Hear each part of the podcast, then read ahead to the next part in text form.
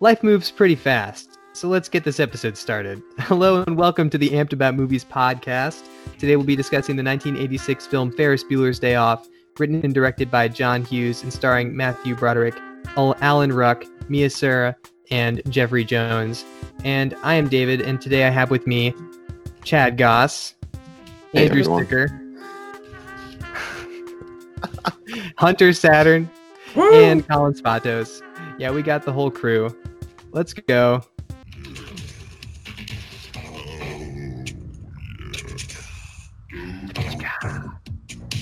Oh yeah, dude. so there's actually a funny story behind how this song was made. oh Um, really? Yeah, yeah. The guy, the um, the two dudes. There, there was a video posted by I think it was Vox, um, a couple weeks ago, and it was just the guys that made this song, um, knew that I believe they knew that John Hughes wanted the song for the movie, and they just went into the booth, and one of the guys was just saying, "Oh, yeah," like trying to think of what's this feeling, this amazing feeling when you have everything that you want, right? And he's just like, Mhm. oh yeah. And then they just remixed off of that. That was just it. Uh, I hope a I great told that story. story correctly. If this is included, I hope I told that story correctly, or else we're gonna give. That would be probably be multiple times for me giving out that information of things that I think about on a on a live. recording. it's okay. It's okay. Um, Yeah, I mean, But if you're wrong, our three people are probably going to come after you. Yeah, we we might lose two at least one subscriber. hate letters from all six of our viewers. Yeah, that, that would be insane. They would get really pissed. Um, okay, so let's go around and give our first impressions of this film. Let's start with Colin, as always. Thank you. I think at this point it's tradition, so I'm I love glad it. this is the way we do it. Yeah, uh, I love Ferris Bueller's Day Off. Um, I think the best compliment I ever got was when we were in college. Matty Ice from Vermont. Um, he described me as Ferris once, Ooh, and I was like, "That's the a greatest huge thing I've ever been compliment. in my life." Uh, I love the movie. Um, I think I saw. I, I forget exactly where I read it from, but it's like the, the movie is essentially like escapism as a movie. If Mhm. you think about it, it's like leaving all your worries and you know going to Chicago and driving a Ferrari and all that amazing stuff. And I think it's it holds true. And I think you can also have a deeper meaning in it. You know, kind of having um, the importance of having a friend, kind of like show the importance of not necessarily a single day in your life, but like getting away and treating yourself, kind of like how Ferris does to Cameron and stuff. Mhm. Um, yeah, it's also a love letter to Chicago.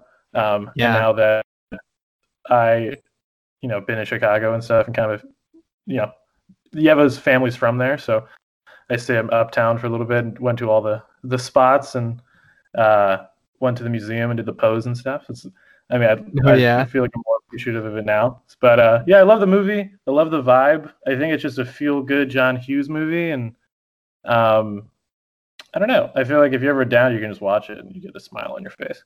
Yeah. Awesome. Cool. What did you think, Chad? Yeah, I mean, I I just thought it was such a blast. Like, I, I really enjoyed the, the way that we switched up the pacing on some of these movies and go from some really heavy hitters to just some really fun stuff. Um, and uh, I mean, it's a there's it's a classic for a reason. You know, it's got everything that you could ever really want from a feel good, happy, enjoyable movie. Um, and I will say this is the first film that we've watched for the podcast that my fiance has watched with me. So I thought that was a you know big win for for me. So. Um, oh, you didn't want to start with uh, Lighthouse, I did not, you know, did not the did not start her out with white sailor movie? did not start her out with any of those, but um, she watched this one with me, so I, I thought think- that was that was great. I think Jacqueline needs to broaden her horizons. I, I think I'm gonna do that inches instead of miles. Um, Yeah, let's- I hear that. Jump little bits at a time instead of going for for White House Parasite and um, God, you know, Spotlight. Let's let's we'll do some fun stuff to get her get her going. Absolutely. Um, yeah, I hear that. I feel the same way. Like this is one I can feel comfortable recommending to anyone to Right. watch ahead of time and listen to the podcast. Like for sure. Yeah, I love this that. is an everybody movie. So I think anybody can like this movie. Everybody can find someone to relate to. Just really funny, really enjoyable. You know, really, really like this speed of movie. Mm-hmm. Yeah. What about you, Hunter? What did you think? I, I loved it. This is my bona fide favorite movie of all time. Uh, I uh, probably watched this back in high school. I want to say I watched this movie at least once every two months. Um, at, at least I was probably I I want to say on average once a month, but I feel like that's a lot.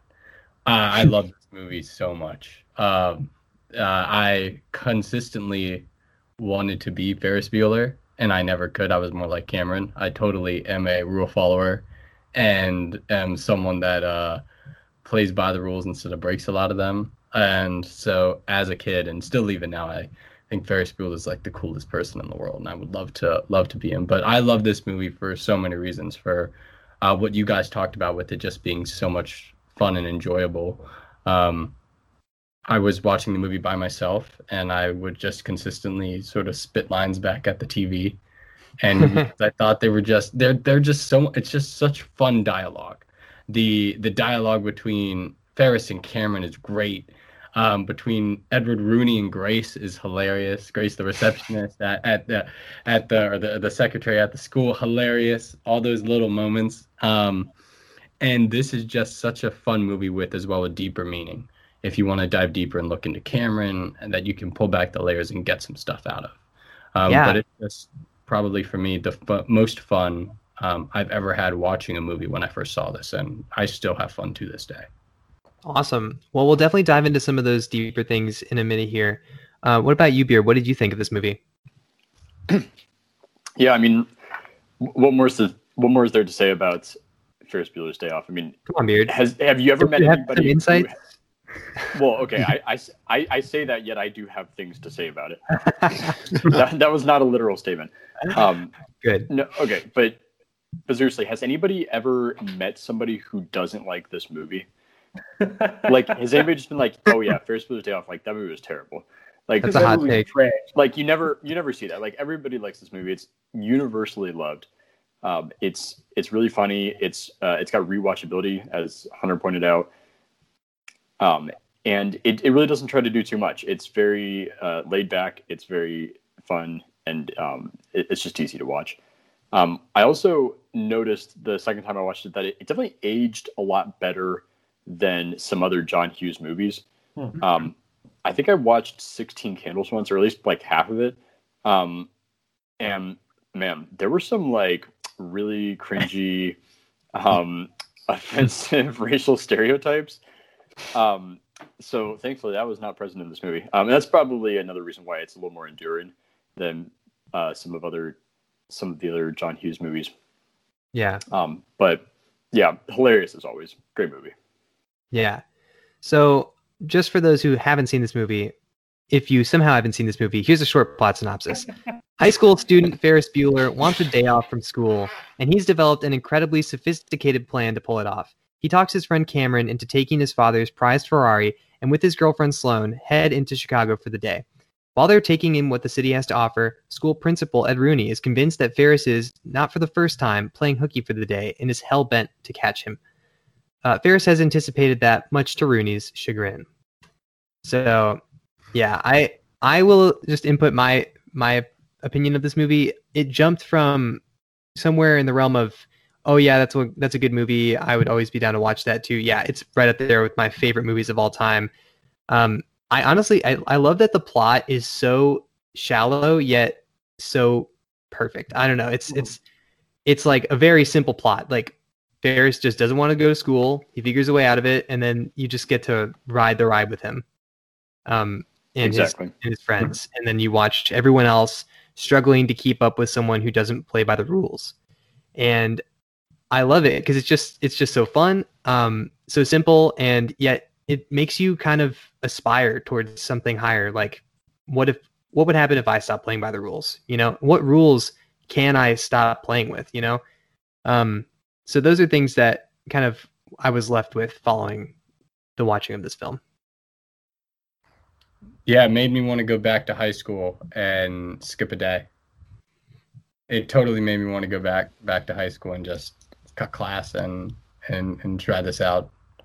I mean, that's kind of like the point, What- though. You, you don't have to go back to high school to do this. Right. I think that's the beauty of it. Like, you could just call in sick to work tomorrow, you know, and just be like, Yeah, let's be Um, clear. Like. I don't want to go back to high school. Yeah, no, I, That's I, I, I don't last I would never go back to I high don't school. want to go. I, I would love to. Yeah, I would love to be clear on that as well. Uh, I actually, I um, when I was in college, I went to. I missed a few days, and I saw Bon Jovi in concert in Charlotte, and I actually recorded um, Ferris Bueller's monologue, his whole thing with like him, open, the the the windshield and everything. Uh, not the wind. Uh, the the blinds and everything from that moment to the shower. I recorded all that in my hotel room with my mom. We were like planning all the shots and stuff. So I have I, I redid the monologue in um in college and it was one of the cool it was terrible looking back at it, but like being there is one of the coolest things ever. Did you do Uh, the mohawk? Yes. Yes, I did. you got to do oh my god, that's That perfect. was wrong at the time. Hunter, I don't know if I believe you that this is your, one of your favorite movies. What's your opinion on isms? uh, on isms, uh, I don't believe any person should uh should be an ism. It's true. It's good. That's the actually the best answer. Yeah. Um, yeah. Right so on. that's it's yeah, my girlfriend's uh, favorite movie of all time as well. Um, and it's funny. I think in high school she had to do a a book report essentially on it. Um, so she we watched Can you it. recite she- this? Can you recite the book report? Yeah, I, I'll I'll have her send over the PDF of it. Yeah, But please. essentially, she like delved into the fact that it's not Ferris's day off; it's actually Cameron's day off, Yep. and it's obviously a bigger impact on him because Ferris doesn't really change throughout the movie. He's Mhm. like, "I'm Ferris. I do what I want. I break the rules. It doesn't really matter. It's a day for me."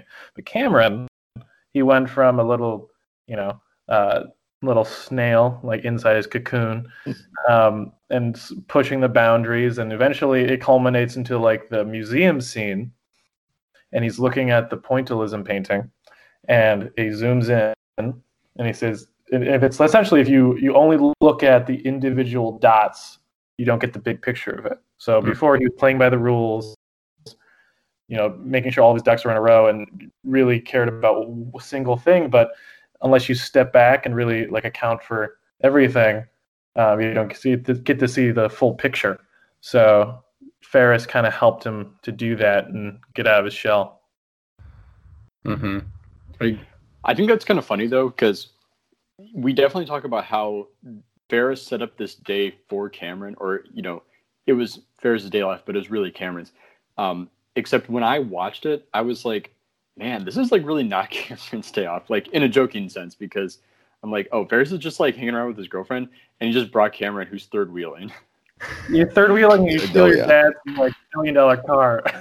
yeah, and he like Ferris like totally treats him like shit like the whole day until He's Cameron like, just oh, like wakes up and was like, "Oh yeah, I guess I'm just being a stick in the mud." So I just thought that was kind of funny. Like, oh, they won't believe the fact that we drive your like you know crappy car. Like, let's take your dad's Ferrari. Like, no, he, he loves the Ferrari more than he loves me. And I also love that he put up like no fights, but he's like, "No, d- please, please don't take my Ferrari." get your Cadillac or a stretch limo, and he said no to both of those. Both of those would have been fine for for a parent to drive. The the Cadillac would have been perfect. He could have said yes to that, and um, we wouldn't have had such a good movie then. yeah. also, wait, I want to I want to call attention to the fact that Hunter, are you wearing a Save Ferris shirt? Yes, I am. okay, I just think I'm gonna Legendary. notice that right now. I was like, oh. Yeah, I do think it's really interesting that Ferris is somehow able to push like farther than anyone else, but it never really comes back to bite him, you know? Um like he he's able to push Cameron into letting them take the Ferrari. Um he's able to push uh Rooney into letting uh, Sloane out of school, but he at the end he he almost gets caught, but he gets saved and nothing ends up happening to him. You know, the trophy somehow actually convinces his mom, even though she looks again. Um, you know, everything works out perfectly for him. And it's Cameron who ends up getting, you know, the really big, I guess, punishment for what he's done all day because his, the, the Ferrari just gets totaled. Right? Yeah. I just think it's interesting that Ferris is able to just really perfectly get away with everything. It's it's almost unreal. I think it's crazy that Ferris gets away with everything, and almost every other character, like major character in the movie, is objectively worse at the end of the day than when they first started. Like his sister gets the speeding tickets and gets sent it gets picked up by the cops for a phony like phone call. Like obviously like Cameron the the car is destroyed. His mom doesn't close the deal with the Vermont people. The principal gets his absolute ass kicked. Like almost all of these people are having objectively terrible days and he's out there like i'm having the best day of my life guys and i'm doing this all for cameron Okay, to be fair though, Fer- Ferris offered to take the fall on the Ferrari for Mhm. Cameron, but Cameron said, "Oh Yeah. no, no, I'll do it. Like I need to do this myself." But that's a great Yeah. point, Chad. I mean, even that, even at the same time, though, Ferris created this aura of his cult of personality that really, genuinely, probably improved everyone's mood in the town for the most part. Um, Yeah. Like his his sister ended up kind of seeing the light and recognizing that she can break the rules too. Uh, you know, because she was in prison with a drug addict, um, which was awesome to see Charlie Sheen in this movie. Charlie Sheen, shout out my that was a great cameo. Yeah, apparently he didn't sleep for 48 hours prior No. to shooting that to pull off the Wait, drug what? addict look. Mm-hmm. Yeah, that's why his There's eyes were so Like- red. Like I thought it was Charlie, just you like can, there's so makeup many or other ways you can look tired. He's like, no, I'm just gonna stay up for two days. Yeah. he also just could have been himself, and it would have been the same thing. true. Yeah, and I love the that there's uh, like Save Ferris is on the radio. It's on it's on the water tower. I, I feel like I saw it on a plane flying by. Like it's just everywhere. People are collecting change in the hallway. Um, everyone's feeling bad for him, yet they feel this common uh, presence of we got us. we can come together as a town to save Ferris. Even the police officers wish his mother well, um, which probably in the long run might help her make sales um, as a real estate agent. I don't know. Wow, what a great connection. Well, that's that's a story. That's a, that's a my my son is dying please buy this home i need the commission He needs another Also, kidney. Yeah, see, I love the kidney thing because like they were collecting change like in a can, and he's like, "Yeah, man, it's five G's for a new kidney," and he's No, like 50. collecting dimes, like as if Yeah. that makes 50, a man. substantial difference. I just love all the flowers that keep showing up. Like by the time it's the end of the movie, they walk in and there's like so many flowers inside. and the parents don't question it. Yeah. Like One this is not the first time this has happened.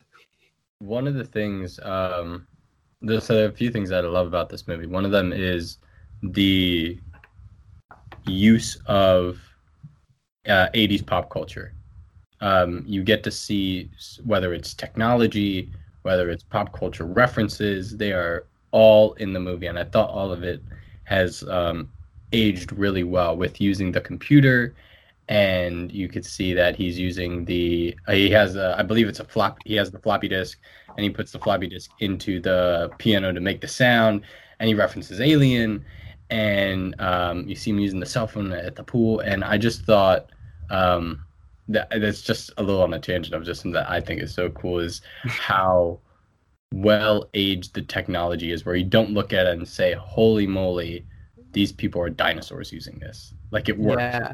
It works Yeah. in movie, and I, I don't think a lot of movies get that right uh, after being out for almost 40 years Yeah. Can we acknowledge the fact that he is able to hack into the school's mainframe yeah from yes, his home computer I was computer? thinking that too. like at the I mean, to time, be you'd probably there be like, whatever, but it's it's completely impossible. I mean, I don't think that you could actually do that, Sounds like they need an IT auditor. It's dude. true. Yeah, It's let's, we- let's go bust them up. we can we can call them up. I wonder what their password settings are. They can't be up to up to standard. Dude, their password settings must be like nothing. They must have a space bar. That's it. I don't know. so Um, uh, uh, i was quickly going to say the other thing i love is um, i think easily in a movie where you have somebody that's escaping from something or someone else you're constantly thinking about the person they're escaping from uh, in this case it's edward rooney or um, or his sister trying to find him but i thought that john hughes did a fantastic job at when it wasn't focused on ed rooney we totally forgot about him mhm. and totally putting us in the place of having fun. And then when the shot came back to Ed Rooney, you're like, oh yeah, that's right. He's he's looking for him. Or um, with the sister Jeanie, you're like, oh yeah, that's right, she's looking for him too. Um, but you kind of forgot about them during the movie, and I think that this could have been easily kind of screwed up where it just wouldn't have flowed. Right. Moving from all these separate pieces and all these characters that you have to also worry about and keep top of mind. That I thought John Hughes did a fantastic job at keeping the flow fantastic, switching shots, um, switching between Cameron, uh, uh, Cameron and the gang at the baseball game, and then Ed Rooney at the arcade, and then connecting that with the with the TV. But it, it's a fantastic. Your job. ass is mine. I was gonna- I was gonna say that's uh, such a good scene. Is it? Yeah, I, I- I think he does a great job in like building tension in that way, but it never pays off to anything. So you can just still kind of enjoy Ferris's day off, laugh at Rooney being an idiot. hmm But yeah, Hunter, that's that's a great point. Yeah, and Um, I, I I additionally love that scene, and I thought throughout the film, the way that they used the camera to tell the story, a lot of times I thought was just really impressive. Like for a movie that like seemed more like just fun and kind of goofy and silly at some places, like it seemed like they were really intentional with their camera work. A lot of times, like um, that scene at the arcade where they have the baseball game on the TV, and then you can see Rooney and like not looking at it, and then he, as soon as he like would look at it, then it cuts away. Um, similarly, when we were talking about the um, when Cameron's with the painting and it's bouncing back and forth and getting closer and closer and closer, like, um, and just there were a, a ton of like the cuts back and forth, like Hunter you were just talking about, where you would go from um, certain scenes where it's really fun and really whimsical, and then all of a sudden everything would switch, like the the music, the camera angle, everything would come back and it's like very realistic. Like you would cut from like here's a picture of a house to like oh now Ferris is on a parade float like singing and the entire city of Chicago is there like singing along with them. I thought it was like the way that like they interacted, like the way that the camera and the shots interacted and kind of additionally told the story of like this is really fun and whimsical and escapism. This is very standard and boring and like this is what real life looks like. I, I really thought that was fun as they were going through it, just the way that they kind of told that story visually as well as with the script and the story and the acting and the music and the rest of it. Right. You know, one I thing feel that like I sorry, go ahead. I was gonna I was gonna say like um, the movie's so good that you forget that it's like a uh, like a normal teen movie.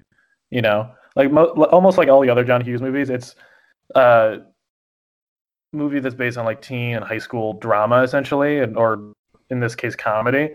But it's it's executed in such a way that's so good that it elevates it above just like a you know any other teen movie movie marketed toward those people. Um, so I think I, I don't know. I think it's fantastic. I think Chad, you're totally right in what you're saying about um, like the camera work, the way it balances like the comedy and, then like lighter tones back to like the rest of the characters back on Earth, essentially.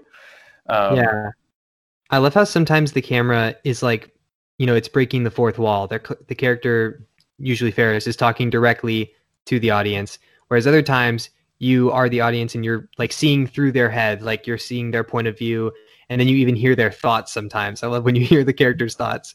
It, it, it, like completely breaks the reality of the situation, um, but it's still adds to the adds to the comedy. mhm. hmm That's something that I thought they did really well was the fourth wall breaking.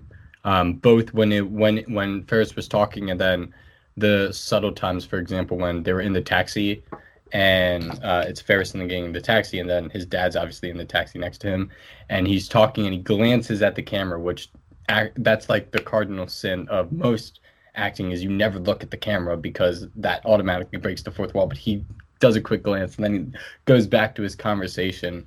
And I thought that it always felt natural and never felt like it was taking away from the movie when they're at leaving the restaurant for lunch and his father's talking. Then it, the camera pans up to Ferris, and then Ferris automatically goes to breaking the fourth wall and then turns around and they all do the snap to get out of there. None of it feels disjointed. Um, it just all feels super, super natural. Yeah, We should uh we should talk about different fan theories about Ferris. Is is Ferris made up? Is he uh, Cameron's imagination? Is Ferris Bueller God? We should we should break this down. Well, before we do that, I really wanted to talk about um, something that is kind of not completely off the charts crazy, but um, so so Hunter uh, and I took entrepreneurship classes back in college, and one of the chief uh, themes in those classes is the idea of seeking discomfort Mhm, and pushing yourself out of your comfort zone mhm. to fail and learn new things and eventually get better. And I think Ferris is the perfect example of seeking discomfort. Mhm. And of course, he never really fails at his uh, at his a- attempts. But if you were in real life at a parade and you wanted a good way to seek discomfort, jumping on a float and trying to do a song with them would be a great way to do it. Um, I think ni- 99 times out of 100 you would fail because those things are highly orchestrated and for anyone to just kind of disrupt it and pull off their own song and everyone join in would be really unlikely. But the fact that he even attempts that is what makes him so charming. Uh, like you're able to aspire to be someone who's able to just jump onto a parade float or cu- talk your friend into taking their dad's car because at the end of the day it doesn't really matter um and, and like it doesn't really matter what other people think of you as long as you pursue persevere and you know keep going through your failures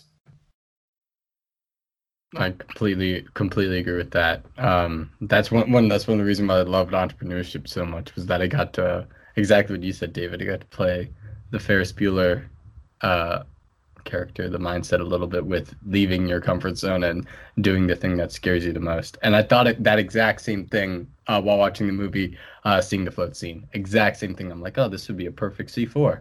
yeah yeah yeah i just i've been thinking about that actually a lot over the past couple weeks especially given uh, covid and having to stay indoors and not really interact with people it's really hard to push yourself out of your comfort zone on a daily basis and i've been trying to think of ways to do that and this this movie really just lays out the bar of what it is to push yourself out of your comfort zone so now let's get let's jump back into those crazy fan theories yeah, there's God. I want it on the record. Hot takes today. Okay. Okay, that is a really hot take because I've never heard anything like that, and I never would have thought of it that he's unless you mentioned it. Like, I think you need to elaborate a little bit. He he's manipulating everyone's around him. He's able to, you know, bend everything to his will. He talks directly to us, the viewers of his crazy world that he created. Um, yeah, and then he goes off and becomes a cult leader because he's incredibly charismatic and he can change a whole town into saving him. Um, that's what i was gonna say like i what i want to know is what kind of job will ferris Oh, do like later. what, what's his future gonna be like for sure. Or know? he does like those seminars where everyone pays a ton of money, and then he's like, "Unlock the greatness in you," and then he's like, it just shows clips of him on a parade. yeah Or he he does really like play a a- really He's flipping burgers. yeah, he's definitely not going to be an IT audit. No way. He couldn't hang. No way.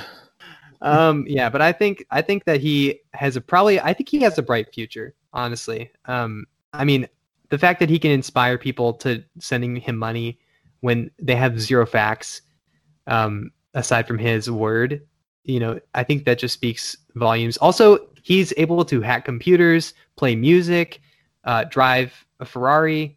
I mean all Hmm. these skills these are the these are like the three necessary skills to becoming rich and famous This So- is just Bill Clinton. I mean, I think I can also do those things. Oh, well, thank God we have you on our podcast. I mean, I feel like a lot of people can can play music and drive cars and like hack a computer. Okay, like maybe that one's a little bit out there, but in the '80s, yeah, not bad. I'm just saying, I think he's got a lot of skills for someone who doesn't pay attention in school on purpose. Like, you know, um, I think what what was it like? Steve Jobs was a dropout. Bill Gates, maybe. yes. Yeah. So like, you know, all I mean, these people. Okay, Bill- Bill Gates super was a successful. dropout from Harvard. Yeah, After he had started look- the company yeah, that was making him more money than he could want. right. You're I, I mean, Ferris Bueller is awesome, but I don't know if he. I don't know if he is on the same level as the as Bill Gates and Steve Jobs. I think, yeah, nah. but Well, but, probably not. but I see what you're saying. I I do love how it's um how it's sort of saying he has. It's kind of like the kid who had uh, who has all these great skills and just doesn't know where to where to, where to apply them. Someone that Yeah, doesn't you know like what? and doesn't I'm like gonna fight you on that. I think he is on the level of Steve Jobs. I think maybe not Bill Gates because Bill Gates was actually like one of the technolo- te- technological, um, you know, startup uh, drivers. But Steve Jobs was more like the ideas man. Steve Yeah. Wozniak was Yeah. the one who was actually behind like the designs and the actual computers. You know, so I think that Ferris could be a Steve Jobs. Yeah. Yeah, I, I, I, I, I could I could agree with that. but but Ferris just isn't that ambitious. He's just he just likes Yeah. to like screw around and stuff. I don't know about that. I mean, I dude, relate heavy with Ferris go back to that go back to that uh, restaurant scene you know like he he was ambitious and persevered in the face of like the dude shutting him down like that guy that guy was like not buying his story he was like absolutely not and then Ferris just like perseveres pretends to call the cops and then calls a different line and then you know is able to pull off a shenanigan and get them a seat and completely convince the dude of their story i mean that's really impressive Well, that's I- persistent, but I don't know about ambitious. well yeah that's a good point I Okay, think so David, the, the thing. Go for it, Colin. is Ferris Bueller made up? Is he Cameron's alter ego? no, he's he, he pulled Cameron out of the pool. He had physic. There was there was physical interaction. Yeah, but you That's- could swim out of the pool. Yeah, he could he could pretend that he's pulling himself out of a pool, and just envision that. So then, so why was Sloane there then? Yeah. Was- Yeah, that would be my thing. Yeah, and Sloane is, uh. Is Sloane fake then as well? Is she made up, or is that actually? Is Sloane actually dating Cameron, but he doesn't believe that he's good enough for her, so he pretends to be Ferris. So it's actually just Cameron and Sloane going into Chicago for the day. I could kind of see that actually. I mean, there, from the were- there was like one or two scenes where Sloane and and Cameron had like one-on-one dialogue, Mhm. um, which like I kind of forgot about the second time I watched it. So like, it was obviously like something they were trying to make a point about. So Yeah. Like, and then at the end when Sloane's like, "Oh, I'm gonna marry that guy," or "That guy's gonna marry me," or something, you know, that could be him projecting the fact that he really wants to marry her, but he's too afraid to ask.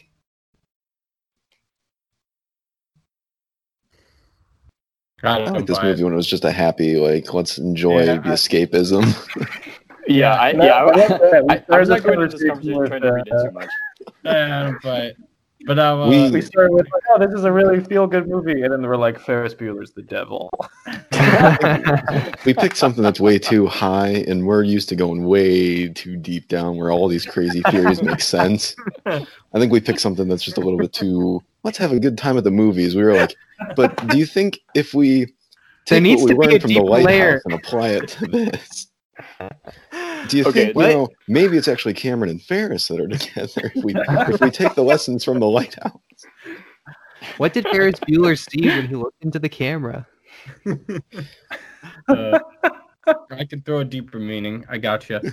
So we can dive into um, one of the more pivotal scenes was when Cameron, uh, there after he uh, blows his microchip and goes catatonic, he Mm. they're sitting at the pool, right? Um, that is a super pivotal moment for Cameron because it's sort of he obviously tries to commit suicide. He doesn't really, he doesn't actually kill himself but in a way he kind of kills his old self because um, previously in the movie he was um, really scared of his parents you saw that he was really scared of his father um, when talking about that his father cares about the car more than he does and that he went ballistic when he uh, broke his uh, uh, Retainer. retainer. Yeah, and he was like, "Oh yeah, it's a piece of plastic. This is a Ferrari. Uh, what do you think he'll do then?" And so he went from being like that to experiencing this day off with Ferris, having that realization at the museum, and then sort of killing his old self and gaining this confidence. Because after that moment, he's confident. He says, "You know what? I'm going to face him."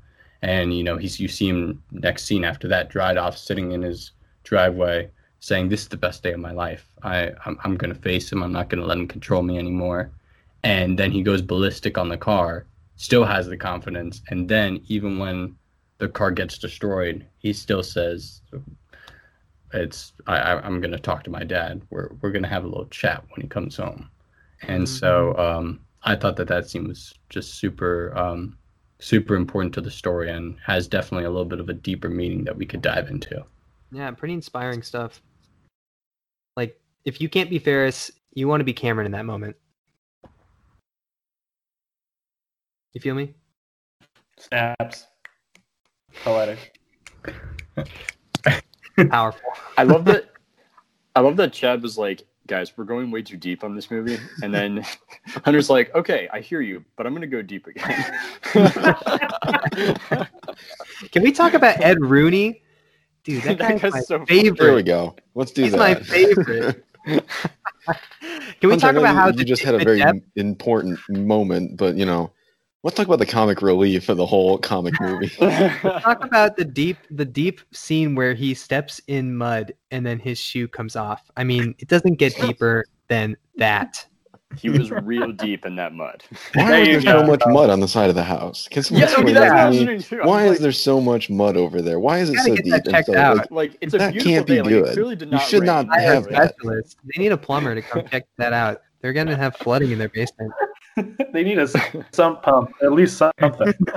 Dude, they need some sump pumps. That's trust me, that's that's Chicago for you. Damn. God. So I'll tell you what though, when th- I think that guy got everything that was coming to him. Like this oh, man Oh yeah. literally is going to his student's house, peeking through the windows, like and then the thing that kills me most about all of the actions that he takes is he knows someone just unlocked the door and went into, into the house. And instead of being like, "Oh, cover's blown, better get out of here," he's like, Yeah. "I bet the door's unlocked." Aha. Who follows someone into the unlocked house knowing that they're in there? Like he deserved everything that he got in that movie. That was oh, Yeah. that, that like the so process to make that decision. Like you talk about getting out of your comfort zone. Don't do it that way. Like breaking and entering is not like the getting out of your comfort zone that we're talking about. Like if you want to get out of your point. comfort zone, go the Ferris route, not not the Rooney route. Yeah, they're kind of like a gradient almost. Like Ferris is on the one end, polar opposite to Rooney, and then his sister Je- Jeanie is right in the middle. Like she's someone who still plays by the rules, but really resents the rules, and just wishes she could be like Ferris, but therefore hates him because she isn't. And then Rooney is like someone who's her, but 40 years out. He he's already completely in, embraced the rules and just completely hates anyone who is able to break them and get away with it. So he wants to take Ferris down to prove that he didn't really live his life the wrong way and that living by the rules is the right way to go. But of course, that's not how it's going to go. the dog will make think- sure of that. I think my favorite scene with Ed Rooney was when um, Sloane gets picked up by Ferris in the Ferrari, and oh yeah. she she goes, and Ferris is like, "Oh, you have a kiss for Daddy?" And she's like, "Yup." And then they start making out, and then it cuts back to Ed Rooney. He's like, "Oh, so it's that kind of family." like I was, that was the funniest moment, moment of the whole movie. I was cackling. Yeah. Uh, I'm sorry, Andrew, but I think the the best Rooney mo- moment of the entire movie is when he puts on the sunglasses and then immediately flips them off. yes. Yeah. That was so funny. Yes, had to if there's one way to because I laughed completely uncool your your sunglasses, it's to flip them right up. Oh my god, wait, okay. Chad, I think you know this, but like for anybody who doesn't know, I, I have flip up sunglasses like that. and I was watching this movie with my girlfriend Jess, and as soon as that happened, she's like, Oh my god, Andrew, you're like him.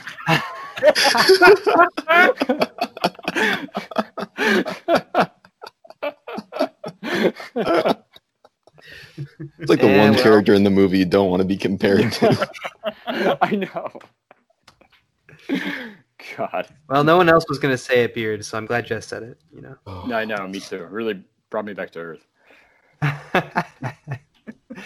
Oh, Well, um, I don't know about you guys. I think that that about wraps it up. No, not even close. I've got. Oh, I've got really? Dude, Hunter will not be shut down. Oh no Okay, way! all right. One, Take us back, Hunter. Bring it in. I, I got to give. Uh, I got to give. Uh, favorite Ed Rooney moment. Uh, uh, I'll, I'll put it next to, next to yours. Uh, was when he's talking to Grace and he, he they're having the conversation. He first says, um, she's talking about, oh, Ferris, he's in with the Dweebos, Motorheads, all this stuff. She's like, he's really a righteous dude, and he's clearly just annoyed at her. And, and That's actually my favorite line. yeah, and he, he insults her, and then she's like, and then he says, um, "I'm going to show these kids that uh, a life like Ferris is a first class ticket to nowhere." And then all of a sudden she's like, "Ooh, you sounded like Dirty Harry just then." And then his mood instantly changed. She gives him a compliment, and he's like, "Thanks." I, I feel pretty good. and he goes back and he insults her, and I just thought that was just so ridiculous. Uh, them two, that was uh, th- so my favorite scene in the movie, and I want to know this. Besides the monologue, besides the opening scene, you can't do that because that's a classic scene. Um, your favorite scene in the movie? Mine would be uh, the phony phone call that Cameron gives to Edward Rooney. That is my. That's. I mean, I love the monologue, but that might be up there with it for me. I used to uh, act that out with uh, a good friend in high school. Uh, we would sit in our orchestra practice, and whenever we had time off, we would like act out that scene and just kind of just cackle over it. So that is up there as my favorite scene besides the monologue. That fact is 110% unsurprising to me. In fact, I would have been shocked if you said that you didn't reenact that scene with your friend in orchestra. Okay. Actually, Hunter, we're through like the first 20 minutes of the film that you've reenacted at various points in your life. Like, where when do we get the rest of it? Is there The an only thing he unreleased hasn't cut reenacted of is you the, doing is Yeah. the When do we he get hasn't done the parade yet. Well, so um, if if you guys ever get a chance to watch the movie with me, I I'm like not I'm not. My parents don't love watching it with me anymore because I say all the lines. So I I, I just talk all the lines. They're like, really? They're like, can't we watch the movie? They're like, we want to hear them say the lines, not necessarily you say them. Um, so I haven't acted out the whole movie, but boy, if I if you watch it with me, you'll see that I can recite most most of the words. That's okay. I've done that for uh, Napoleon Dynamite. I, Mm. I probably know majority of that movie by heart, and I uh, I showed it to Yeva for the first time like a year ago, and I like the most stupid of lines that I just like be able to recite. You know, like this gave you. Why do I have that in my brain that gives me no value? Get the 12 pack, not the 24 pack. You gotta just mix and match. Why do I know that? Napoleon Dynamite is living rent free in your head, Colin. That's true. Colin, you know a lot of fun fun, fun stuff that uh you know is very useful. Thank you. That's the first time I've been told that in my life, so I really appreciate that, David. I'm here for you, man. You're my, you're my favorite. Uh, I think my favorite moment is actually that moment you just brought up, with where she she gives that brilliant line, listing off all the clicks, and they're just so dumb. I love the names of the clicks, and that line just seals the deal. That movie is my favorite. You're pretty righteous dude. Um, yeah, Andrew, I want, to, I want hear your opinion on this. Uh, how does it compare to the other John Hughes movies? I feel like what's the other, the other big one's Breakfast Club, right? How do you feel like it compares? yeah. Yeah, Breakfast Club, sixteen candles. Um, what's ah shoot? There's another one with Molly Ringwald. Yeah, there is. What is that? Um, oh, I forget what that one's called. I like that one better. The other one with Molly Ringwald, I like better than Sixteen Candles. I'm just blanking Oh. on what it is. And okay, John Hughes did another movie that I thought that I liked, um, and it was oh, I'm trying to remember what it was called. It had uh, Michael Keaton, and he like became a stay stay at home dad. Hmm. Um, that one was good too. Wait, I got to look this up now. Ah, Pretty in Pink. How Ah, could Pretty I? in Pink, yeah. Pretty in Pink was Yeah. was great. This is this is so this was the first John movies I've ever I, I had ever seen, so it's naturally my favorite. Um, but I also think that this is superior to Breakfast Club and and Pretty in Pink, just because I think that the story as a whole is every every aspect of it is more engaging. I think the characters are more gripping. The story moves a little bit faster than the Breakfast Club. Um, and I think that overall, this is just a little bit more timeless. Mm-hmm. Do you guys have uh, your scores for this movie? Yes. I have mine. I have mine as well. All right, I'll just go real quick. Mine. Yeah, go ahead. All right, I, I gave it a 91, which is actually my highest score yet. So it really is my favorite movie. I don't know. I don't have anything else to say. Just you know, That's all it is. It's just great. Um, I okay. I I don't want anybody to be offended, but I did not give it a very high score because um, like I don't I don't put Ferris Bueller's Day Off in the same category as a lot of these other movies because I tend to just have a preference towards the movies like Parasite, and a lot of these categories are kind of driven towards a movie that's not like Ferris Bueller's Day Off. So therefore, it didn't really get a lot of um, high scores for I don't know, it's like special effects or it's cinematography. So I gave it, uh, let's see, where did I put this? I give it a 61. That's fair. Andrew, you were you were for sure not a righteous dude. Not a righteous dude. I would just like to point out that because this is a podcast and you can't see our faces, I would say at least three of our jaws literally dropped on camera when Andrew read that score out. okay, but I That gave it is- a 10 in enjoyability. It was a very enjoyable movie. You gave it a 10 and most it only got 50 points across the rest of the board. Andrew, that's shockingly Oh, it low. got 63. What is that? Yeah, you gave it- Oh, 50 one. across the other categories. I see what you're saying. Yeah, I mean, well, I don't know. I That mean, like, means- it's, That means average in every single other category besides enjoyability. Man, come on.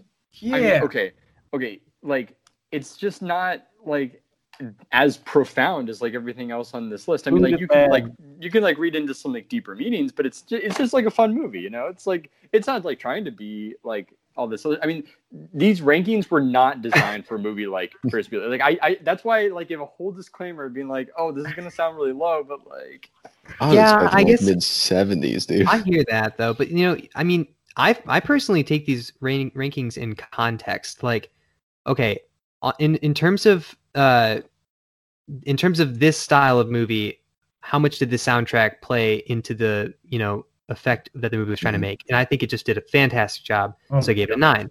Mhm. But like, you know, if I was comparing the s- actual soundtrack and the score of this movie to the score of Parasite or Akira, I mean, obviously, totally different. So Mhm. almost impossible to compare. But that's why I just do it in context. You know, like how much did the cinematography do? I mean, it was okay. It was average. I gave it a seven, um, which I guess is pretty high. But all of my ratings are that high, so that's fair. That's fair. I, I just I, I just tend to take a more universal look. So that's Yeah. why. no, that's fair. I um, I gave it a 91 as well. Uh, High standout was yeah, high five to the screen. Uh, standout for me was the soundtrack. Um, I love how uh, what they did was they put in little snippets of the characters in the soundtrack, Cha- like character. I don't know what it's called, but when Cameron says, "Oh," when when he's sick, when Cameron comes from Egypt land, let my Cameron go, and then that's part of the soundtrack. Let Yeah. Cameron go, and then you have um when Jeanie's in the police station when she's leaving, she, and she says to Charlie Sheen, "Oh, you," he's like, "What's your name?" He's, she's like, "Oh, my name's Jeanie, but you can call me Shauna." And then the music comes in, Shauna. Mhm. Yeah. And I just thought it was just so good how they incorporated the soundtrack with um, the conversations that were happening and what the characters were saying. Andrew, does that change your score at all? Um, I do think. uh, Okay, no, hold, say. hold firm now, Andrew. You can't back. You can't back up. okay, I, do- okay. I to be fair, I did not think about the soundtrack that way, so I probably will give a little bump to that. Oh, Also, okay. I do think. I, I think Ooh, after our conversation today, I think I will bump cinematography up a little bit with how good the camera work was that we talked about. That was good. I that was definitely overlooked. Also, by the way, I I'm reading the ranking that I did like my senior year of college. So this that was like years after I watched the movie. So like now that it's more fresh, I hmm. Okay. I, Okay. I, I appreciate it more. Sure. I'm glad we could What, what what what beat it on your list, Andrew? What beat Ferris What, beat Off? Ferris- what uh, awful movies that you put above this? He could rank masterpiece. There's gonna be so many things. dude. So many things. Directly above Ferris Bueller's Day Off is What's Eating Gilbert Grape. Boo. Okay. I I gave it an 84. I I I think for a lot of the things that we said, enjoyability 10 nailed it. I'd watch it again.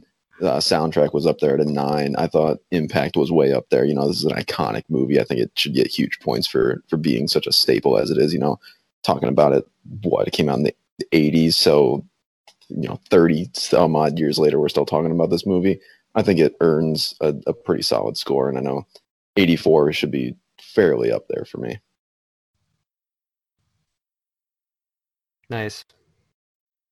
What about you, Colin? Uh, I just I gave it a nine out of ten. I didn't really Alright. get down to it.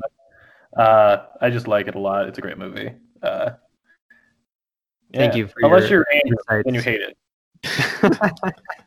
it. Yeah, Colin, that about sums it up. All Yep. right, then I have that note. yeah, I think I think that's a, probably a good place to end it. What do you think, Hunter? Yeah, I think uh, it's uh, makes me a little bit more happy that Andrew, you, you Beard, you bumped it up to a 68. Uh, I, I I threw one last thing No in there to get the cinematography up, but uh, I'd uh, I don't know if I could uh, if I could swing it a little more. Um, no, I think it was great. I loved. I just love being able to talk about this with you guys. I have never been able to talk about Ferris Bueller's Day Off in this length before and nerd out over it. So hearing all of your points was just a blast for me, and it, it's just so cool to finally be able to do this. Watch out, we'll have a uh, a bonus episode of Hunter just monologuing most of the movie. If anyone, if Oh, we get some money, that'll be like a Patreon here. Just read the That'd be so script good. in, in different voices. yeah, And then it just it's just Hunter talking to himself, like in the mirror, of uh, just like all the different points that he, you know, it lists out, and we didn't get to talk to today.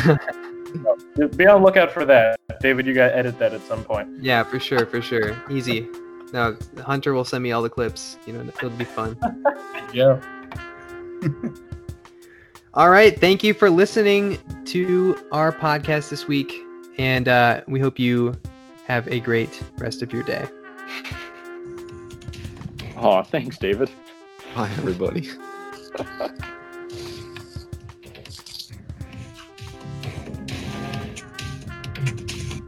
What are you still doing here? Go home. Put the podcast away. Go, go live your life. All right. Bye.